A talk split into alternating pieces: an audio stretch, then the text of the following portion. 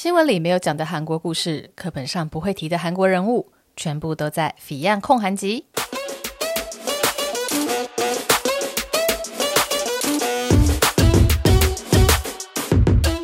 安妞，大家欢迎来到《Fion 焢韩集》这个 podcast 的第一集。这个名字顾名思义，Fion 就是我本人，控韩集取一个韩籍的谐音，其实想要讲的就是一些韩国的故事，包括了不动产或是创业。以后也可能会有人物专访之类的。熟悉的人可能知道，我本来就有在写粉专，然后也有出过书，现在也有拍影片，是一个 YouTuber。那为什么想要做 Podcast，以及我的 Podcast 会跟其他地方有什么不一样呢？哦，我自己其实，在拍 YouTube 或者是说写文章的时候，是花了非常多时间做功课，甚至一个可能十几分钟的影片，我就会有，我会收集了一两万字的资料整理，然后才会浓缩成一个十分钟的影片。那其实，在那个影片之外，有很多的内容是因为影片的一个形式，所以它不得不被放弃的。那我觉得其实它还是很有价值。那就看看我可不可以用 Podcast 这个形式来让大家能够知道更多小细节，或者说跟我一样对这些故事很有好奇心的人，他可以透过 Podcast 了解到更深度的内容。那这个 podcast 呢，主要就是会讲创业的故事跟不动产的主题。那这个不动产呢，不一定是投资的，它比较会是都市发展的过程的一些小故事。那第一集我就要来讲韩国一个很有名的牌子，叫做 Style Nanda 他们的创业故事。有看我 YouTube 的人知道，诶，我已经有介绍过这题目，而且我还有去拍他这个创业社长所买的各种不动产。不过呢，就如我刚刚前面讲的，YouTube 它的形式是有一些局限的。而且我的 YouTube 上面有放中韩文字幕，所以呵 呵有一些比较敏感的东西，我就不敢在 YouTube 上面讲，我很怕韩国人看到。好，那 Style Nanda 这个老板呢，他叫做 Kim So-hee 金素熙，中文名字是我自己乱翻的啦，因为我不知道他的中文汉字是什么。然后很多人看到这个名字的时候，反应就是啊，这个名字很好，因为就是素熙好像是台语的一个很好的意思，很素喜吗？我我他也很烂，抱歉。反正就是任何事情都很顺利。我觉得哦，这名字好像真的很不错哎。那以后如果生小孩的话，也取一个这样的名字好了。好，这是后话。那他是在一九八三年出生的，十一月八号，我不知道是什么星座哦，大家可以研究一下。那他是在一个两年制的大学毕业的。他当初念的是一个穷庸哈瓜，就是经营学科，有点类似我们的气管啊，商学系这样子。韩国很多大学生，他们在毕业之前就开始找工作，算是非常的提早的，可能半年前或一年前就会投入这个找工作的市场。他在大学毕业前呢，也是很迷惘自己要做什么工作，然后曾经有进到企业去实习工作一阵子，就觉得啊，在公司上班不是我想要的生活方式。但是呢，他也很迷惘，到底要做什么，他也不知道。就是说，他知道自己不喜欢什么，但他也不确定自己。想做什么，或者说他做什么是适合的。那他只知道说，哎，他小时候就很喜欢衣服，然后有点想要做服装的生意什么什么的，但是也没有真的说去开一间店啊，或者是说去当衣服店的店员。那他为什么会开始做韩？为什么开始卖衣服呢？啊，忘了先跟大家介绍，Style Nanda 呢 是是一个韩国的女装品牌，然后他在二零零九年的时候也推出了化妆品品牌。它的女装还是卖得很好，但是它的化妆品品牌更为出色，撑起了这个品牌之超过一半的业绩哦。所以等于是从女装起家，然后全面的攻陷了女生的这个化妆品、保养品的商品内容。那个化妆品品牌就是三 C E Kim So-hee，他这位社长呢，他一开始是卖衣服，那这个衣服品牌叫做 Style Nanda。他为什么会开始卖衣服呢？其实也是非常的偶然，那是因为他妈妈那个时候正在做。内衣的生意，也就是他妈妈正在卖内衣、卖睡衣这样。那他在学校有学 Photoshop 之类的电脑技术，他为了想要帮妈妈，所以就在当时的一个网拍网站 Auction 上面呢，就上传了他妈妈所卖的商品，就是内衣和睡衣。他妈妈的产品其实就是从东大门批来的。他当初陪妈妈去东大门批货的时候呢，他自己也买了一些衣服，就是自己想要穿的，并没有打算拿来卖，只是说。他就看了他妈妈的内衣跟睡衣在网络上卖的还蛮好的，他就想说：“哎，那我买的这些衣服是不是放到网络上也会有人买啊？”他就顺手的把自己买的这些衣服呢也拍照，然后写文案就上传到网站上。哦，然后呢，出乎预料的就被抢购一空，甚至呢，比他妈妈的产品卖的还要好。那当初是第一个月，据说就有赚了一千万韩元。那这个一千万韩元应该指的是业绩啦，我猜应该不是净利。他就是这样的一个状况下，很偶然的发现，诶，在网络上卖衣服还蛮好赚的呢。当然，我现在这样讲有一点的简化了他这个创业过程啦。毕竟你知道，拍照、然后修图、然后写文案这些东西，都并不是那么的一句话可以带过的。因为我自己在做团购啊，或者说在写业配文的时候，哦，写那些东西跟拍照真的是很累呢。当网美也是很很不简单的，嗯。那总之，他算是抓准了这个时机，因为二零零四年那个时候算是网拍刚要起飞的时机。那中国大陆有一句话是什么？站在风口上，连猪都会起飞。意思就是你时机很好的话，你随便乱做都会红。但是我是不觉得随便乱做都会红啦，就还是要认真做。那他就是站在了很好的时机点，就是网络拍卖刚要起来的时候，啊、投入了这个行业。同一时间，其实台湾也是差不多状况，台湾也是网络拍卖开始起飞的时候。所以那个时候最明显的例子就是东京卓一。那了解电商的朋友呢，大概就知道我在讲什么；不了解电商的朋友呢，你们可以去 Google 一下，我这边就不多讲了。那 Kim So-hee 他在二零零四年的时候就呃发现了自己有这样子网络上卖衣服的才能，还有他有这个时机。那我们在看创业故事的时候，常常会只看正那个人，就是我们不会想到说，诶，他的其他的资源，因为毕竟创业故事就是要讲那个人的故事嘛。啊、呃，旁边的配角就不会是太重要的。然后，甚至有些人他不想要引起媒体的注意，他只想要当幕后的一个推手。那我自己看了一下新闻，就发现，其实 Kim So-hee 他当初家人是有陪着一起投入他的生意的，也就是原本卖内衣睡衣的妈妈呢，她也帮助 Kim So-hee 做他的事业，连妈妈的姐妹，也就是 Kim So-hee 的阿姨，也一起跳下来做。所以，他并不是一个人创业的，他的家人有在背后支持他。除了人力之外，还有商业的判断之外，嗯、很重要的一个是我在 YouTube 里面没有讲到的。二零零四年他创业嘛，然后就一路的成长。那他在二零零八年的时候，他有买了一块仁川的一块地，他拿来盖办公室。所以他算是品牌创业里面很早就决定要投入不动产投资的一个社长。那后来他陆陆续续的。买店面呐、或者说他把公司卖掉之后，继续的买其他的不动产。我是觉得这应该是有家人的影响，就是家人的想法会觉得你赚到了钱，那就再把它投入到不动产里面。那这样子的思考，我觉得我相信有一部分一定是家人给他的影响。好，那我们回到了他的创业生意上继续讲。他二零零四年创业嘛，那二零零五年的时候，我觉得他做了一个非常正确的决定，也就是他自己架站。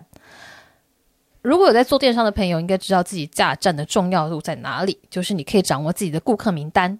那这个顾客名单呢，不管是你想要下广告，或者是你想要做后续的任何行销活动，都是很重要的。虽然说现在这个市场的变化，就是又进入一个大红海时期，有可能你自己架官网的成本还会太高，然后效益也没办法马上看见。所以现在这个时候，可能你决定要使用自己架站的官网，或者是。呃，使用平台的服务，啊、都有不同的考量，没有一定。只是现在回头去看二零零五年的话，我觉得他自己架站是一个非常正确的决定。那加上他的顾客回头率很高，那时候有新闻报道是说他的顾客的再购买比率是高达七十到八十的，也就是说，一旦买了他的衣服，都一定会呃有五成以上的人都会再回头再回来消费。那这个对于电商来说也是非常重要的一个指标，因为你知道开发新客人的成本是非常高的。那如果你的客人都愿意再回头购买你的东西的话，等于你开发的成本就那一次，你就不需要一直去找新客人了嘛。你的旧客人的购买力很好啊，所以这个这个数字其实是非常重要的。那我自己觉得也是因为当时候网络拍卖的选择还没有很多啦，那大家可能他的顾客可能上网拍上网找也找不到很多衣服可以买。好，这是我自己的想法。那 Kim So-hee 呢？她其实是一个非常有胜负欲的女生哦。那她那时候其实很年轻嘛，二零零五年、零四年，她才二十一二岁啊。那这么轻松就获得了呃这么好的成绩，其实是很容易，你知道，年轻气盛，很容易骄傲的。不过她还蛮拼，蛮认真的。他就是非常投入了这个行业，非常认真的工作，甚至有一个阵子，他是每天只睡三个多小时。他就是疯狂的一起买衣服、拍照，然后上传，然后写文章，然后包装，然后寄送、金流等等。那中间当然也有过几次失误，你知道，创业刚开始不可能一帆风顺的嘛，总是会有一些失误。但是他就有感觉到自己啊正在起飞的那种感觉。所以是一直很兴奋的，我是蛮我是蛮能理解这这种感觉的啦，就是当你觉得自己做得很好，真的很顺的时候，那个心会心情是很亢奋的。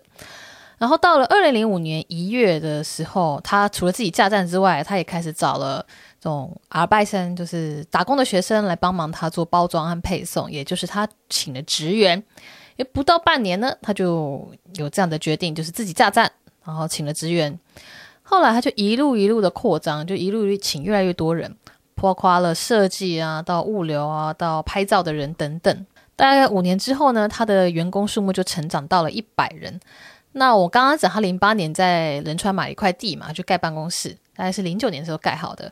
那后来员工到一百人之后，他除了仁川的这个总公司之外，他在江南的青潭洞也有设立一个办公室，所以他就会仁川啊、青潭啊两边跑。那目前他的办公室是在宏大了，就在宏大地区的一个办公楼里面。那前面有提到他在二零零九年开始卖化妆品嘛？我觉得他选择卖化妆品的这个动机是非常有趣的，因为其实，在零八零九年的时候，他在网络的这个女装销售就一直是第一名，就 Styleneta 是打败了所有人，他一直是在女装的第一位。但是他有一天他就说。夏天的某一天，他们准备要出货的时候，诶，他们当天的出货量是三千个快递箱，三千个就是他一天销售了三千件衣服要寄出去。那但是呢，那三千件塞满了三台面包车。那他看一看就觉得说，我现在是韩国女装销售的第一名，但是呢，我竟然只塞得满三台面包车。他就说，我觉得这样有点丢脸。对，他一天卖三千个，然后他也觉得自己很丢脸，因为他就觉得，我如果是我是第一名，我应该要能够装满一个卡车、一个货车，就是那种大货车。他那个韩文的原文是说，他的三千个包裹只装满了三台森哈叉，森哈叉就是像面包车那样子。那他觉得我是第一名，我应该要能够装满一台。在那种砂石大卡车，他们的韩文是 Tomp Truck，Truck 就 truck 嘛，所以他能拿到第一名，他的感想不是哎，第一名好爽，他的想法是第一名竟然只有三台面包车，好糗，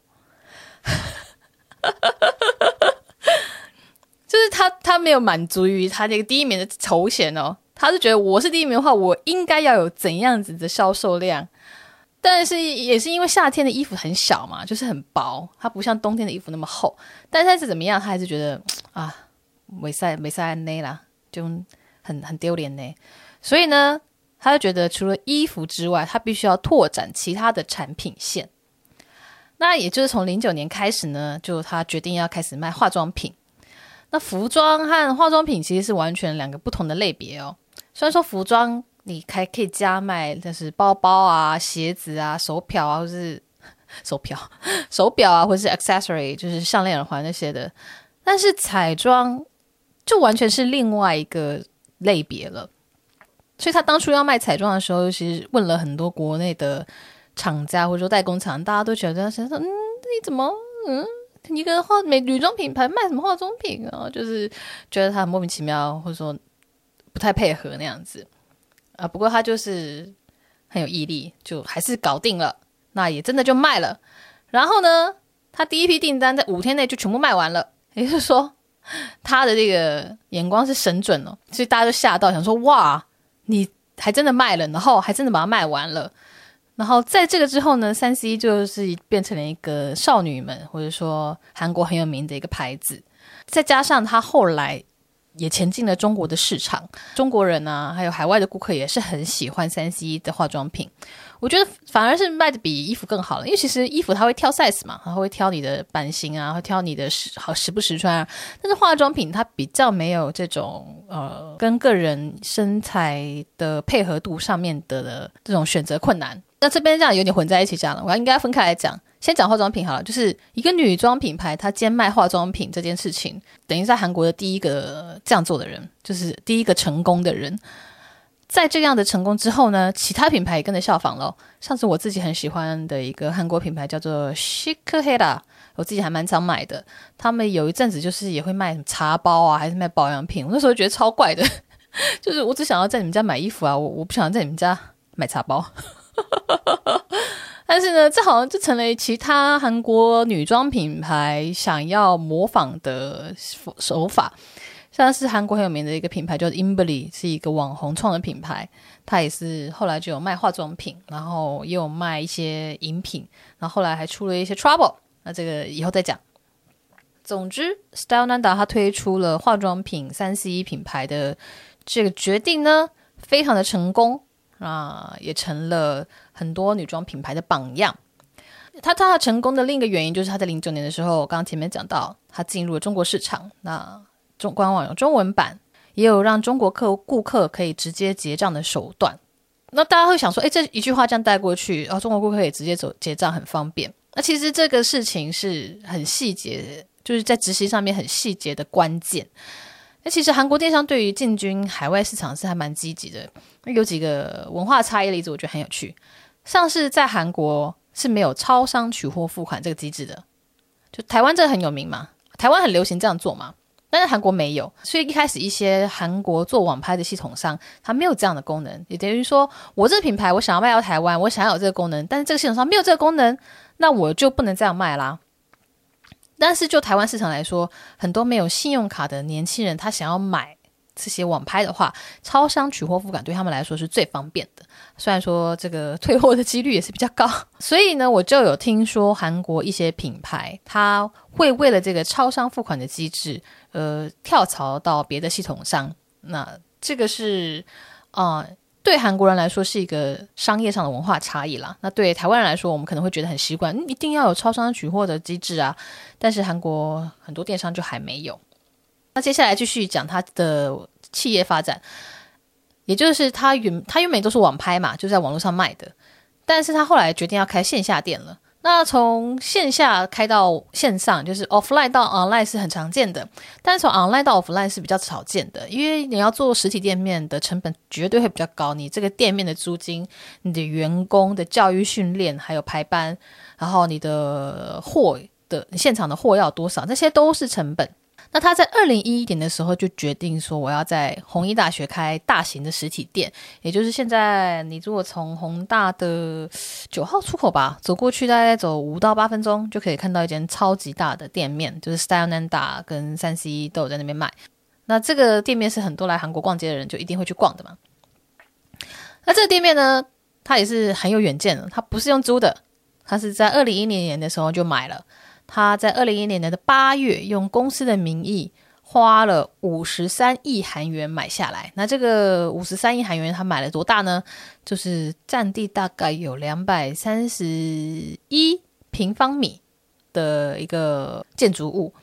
那五十三亿韩元是多少？其实应该要看二零一一年的汇率哦，但是我有点懒得去找汇率，所以呢，我直接用现在的汇率去把它除一下。五十三亿韩元就是现在台币的一点三五亿左右，也就是他在二零一零年的时候就花了至少台币上亿啊，买了这个建筑物要来做店面。那在二零一一年，他除了开了这个店面之外，他还推出了 Stananda 的书，对，一个时尚品牌，他出了书，他这本书就有点像杂志一样，大概有一百七十多页吧。然后里面的内容就是教大家怎么样按摩脸啊，怎么卷头发啊，一周的穿搭，然后包括要选什么隐形眼镜啊，那烟熏妆要怎么画啊等等。那里面的产品大部分就是三 C 的，或者说 Standard 的嘛。那我觉得还蛮有趣的是，里面它还有像杂志一样写到别的品牌的故事。那它里面品牌故事写什么呢？它写的是 Chanel 的故事。它的那个标题是什么？Chanel Unique 和 m e d i o c r e 中文就是关于香奈儿的独特魅力。那你想说，哎，在 Stylenanda 的出的书里面讲香奈儿的故事，这是为什么呢？这就是品牌的借力使力啦。它就是有点那种，哦，你看我们跟香奈儿是同一个 level 的，所以我在我们的书里面要提到香奈儿，就是把用香奈儿来为自己加分的概念。这是我的想法。那而且这本书还不便宜哦，一本要卖韩币一万五，就是台币四百块左右。那其实这也是他形象塑造的一部分，因为以前的购物网站大部分就是很商城嘛，就是一个一个商品的格子，然后点进去就是那个商品的介绍。但 Stylenanda 他从以前就是想说要把网站做得像一个杂志，像一个流行资讯的吸收来源。那这其实是后来许多平台商他们也走的方向，就是把自己的网站做得像是论坛啊，或者是像杂志一样，让大家其实是会想要来这边吸收资讯的。那吸收资讯之余，就在这边下单。那这是 Stylenanda 当初的方向。那后来很多网站也都这样做。那虽然说我们一路讲到他很成功嘛，但他后来也遇到了成长的停滞期。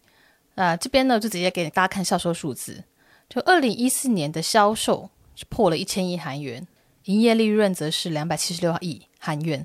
二零一五年的销售更高，一零八九亿韩元，那营业利润是三两百三十五亿韩元。啊，讲韩币实在太麻烦了，所以我这就这边换成台币。也就是说，一四年它的销售是二十五亿台币，获利七亿；一五年呢，销售二十八亿，获利六亿。诶，你就可以看到它的销售额是增加的哦，但它利润减少了。所以这对企业来说，呃，我觉得应该不是一件好事吧？你看起来卖很多，但你赚的比较少，这应该不是很委屈吗？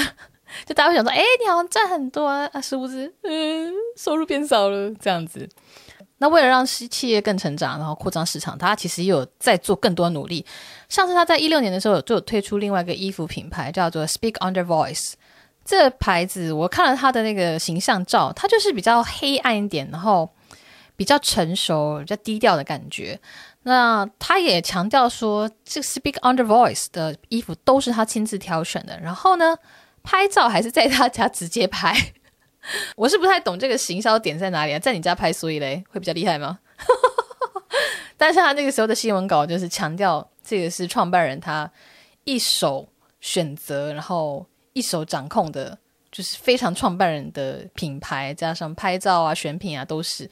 不过这个行销点似乎没有达到消费者的心哦，所以这个品牌推出大概一年多，我就找不到它的资料了，我觉得它就消失了。所以我觉得它应该是卖的不好吧，不然怎么可能会消失，对不对？那二零一六年，他除了推出这个 Speak Under Voice 的品牌之外，他还开始想要把公司给卖了。不过一开始的有可能就是想要买的人呢。啊、他们都觉得说，哎，难达他未来的成长，嗯，应该还好吧？就是 没有人想要买，要不然就是说会出价比较低，所以说就没有成功嘛。但是在市场上最后找来的，所以找来找去，最后是透过了瑞银 UBS，然后他们跟 L'Oreal 搭上线，然后在二零一八年的时候呢，用六千亿韩币的价格，金 Kim So-eui 就把手上的股份卖给了 L'Oreal 集团。六千亿是多少呢？唉。我们再来算一下吧，六千亿的韩币就是台币一百五十三亿，哇哦，嗯，好。把公司卖给 L'Oreal 之后呢，通常这个创设的老板是不会立刻离开公司的啦，他都会有一些名义或一些比较虚幻的 title，让他继续留在公司一阵子，有点像镇压这个场面的感觉。就待一阵子之后，他们才会真的离开公司。在 Kim So-eui 把公司卖了之后呢，他还有担任创意总监一阵子，然后到后来才是辞职，完全放手。那他在担任创意总监的最后一个案子呢，就是 Stylenanda 跟迪士尼的合作。就是前阵子推出的迪士尼的一系列的商品，包括了衣服啊，还有化妆品，上面都有迪士尼这个米老鼠的 logo。这好像是六月推出的商品吧？所以说那是 Kim Soo 在任的最后一个有接触到的案子。那在这之后呢，就不会是，呃，就跟他没有任何关系了。那至于她的私生活部分，她是在二零一七年的时候结婚的，她的老公跟她是相恋了十年，然后才结婚的。那但是她老公做什么，然后她的背景呢？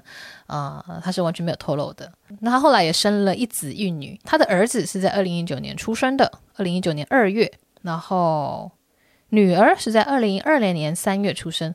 哇，她等于她生完儿子，她马上又在怀孕了耶！我现在才想到。等于是儿子出生的十三个月后，女儿就出生了，哇，也是很赶进度，嗯。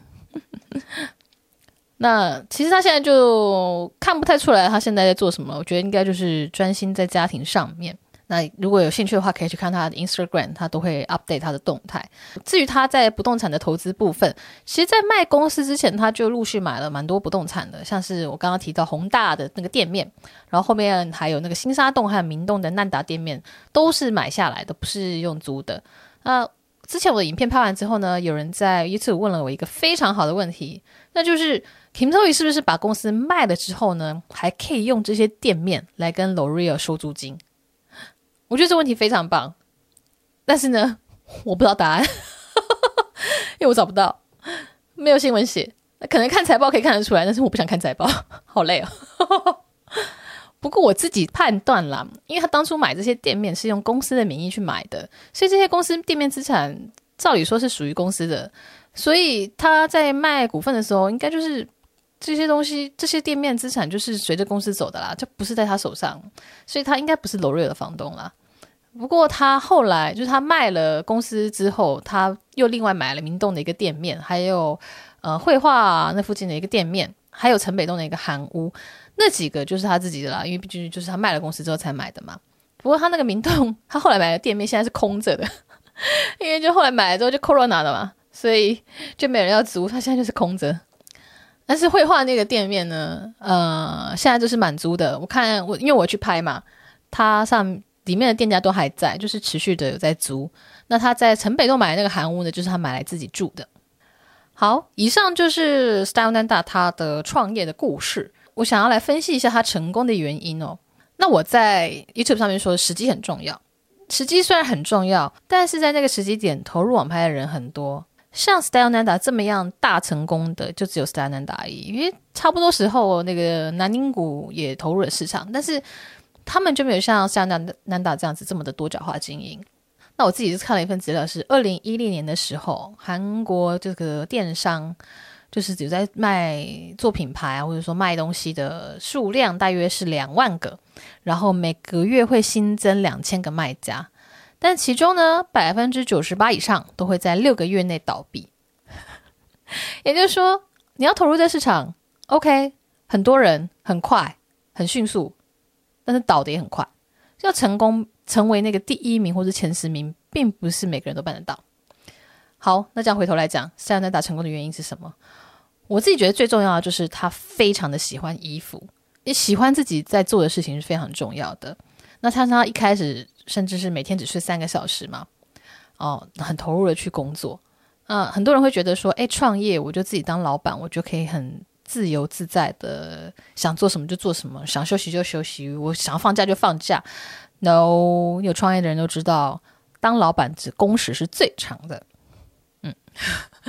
但我之前也有做一些小小的创业啊，自己什么都要会做，你不太可能说哦就摆烂那样子。那在二零一零年的一个采访呢，Kim So-hee 他就说他。那个时候还是会亲自到东大门去买衣服，就是每个礼拜会去个两三次。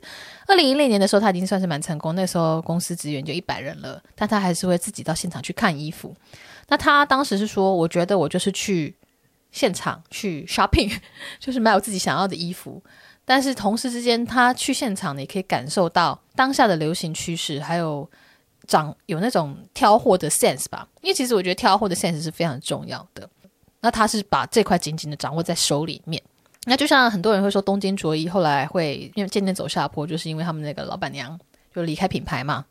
哦、我觉得在服装业，甚至特别是这种批韩货，然后或者批成衣去卖的，眼光是非常重要的。Kim So-hee 就是非常喜欢衣服，那他眼光也真的是符合大众的喜好。那第二个原因就是他很早就自己架站。他可以掌握那顾客的名单资料，他不用受限于平台。那他想要在做 remarketing，或者说在做一些什么顾客特别的经营，都比较方便。那第三个就是前面提到的产品多元化，除了卖衣服之外，他还投入了化妆品的产品制造销售，就是让他的产品不局限于衣服，还可以拓拓展到其他的领域。那第四个呢，就是他很早就进中国，因为 L'Oreal 会想要买 Stylenanda 这个品牌的原因，最重要就是因为他们想要做中国的市场，所以 Stylenanda 在中国的成功，然后他在中国他进中国的时机，对他这个品牌是非常重要的一个影响，也是因为他们在中国很成功，所以 L'Oreal 才愿意买它，才想要买它，这是一个非常关键的因素。那第五个呢，我觉得是懂得放手。因为企业成长到一定程度之后，我觉得已经超过了一个人可以掌控的能力范围。就是虽然说创业的人会随着企业的成长而不停的成长，因为你必须要一直学新的东西嘛。但是我觉得那还是有它的极限的。所以很多品牌是成长到一定程度之后呢，他就卖给了其他的大集团，或者说其他的其他的人，然后自己就拿了那笔资金再去做别的事情。创业跟掌控一个。全球化的大集团，或者说一个大公司，他所需要的能力，我觉得可能会有点不一样。就像很多人，他可能当 sales 做得很好，他可以卖很多东西，但他无法升上去当经理管理别人，因为他那两个的能力不完全是相对的嘛。不是说你当 sales 装得很好，你就可以当一个很好的主管。所以他在二零一六年决定要把公司卖掉，虽然他的想法可能是觉得想要获利就退出市场嘛，或者说他想要休息。Who knows？没有人知道他的原因是什么。但是我觉得他懂得放手，然后就把这个公司卖掉，也是一个很不错的选择。我这就是我自己对他下的一个五个能够成为富豪的五个原因。不光是他的一个创业的成功原因哦，是包含了他能够成为富豪的这个原因。好。那我们今天，那今天的 podcast 的第一集呢，讲的就是 Kim So 一个故事，讲的就是 Stylenanda 还有三 C 这个创业的过程。以后呢，也会继续的挖掘不同的题材，然后分享更多，呃，这些媒体上不太可能会报的，课本上也不太会告诉你的韩国的一个人物故事。毕竟我觉得台湾媒体啊，他们在讲这些韩国的故事啊，或者说韩国的人事物的时候。嗯，倾向比较会是耸动一点的，或者是负面一点的，因为要收视率嘛。但是我不太想要这样做，我觉得就是照实的把我看到的东西讲出来，然后好的坏的我都会讲。嗯，也希望大家能够继续收听我的这个 podcast《Fion 焢韩集》。那有什么样的意见回馈，都欢迎到我的粉砖或者说 Instagram 来跟我说。那我们今天就到这边啦，希望大家喜欢。拜拜。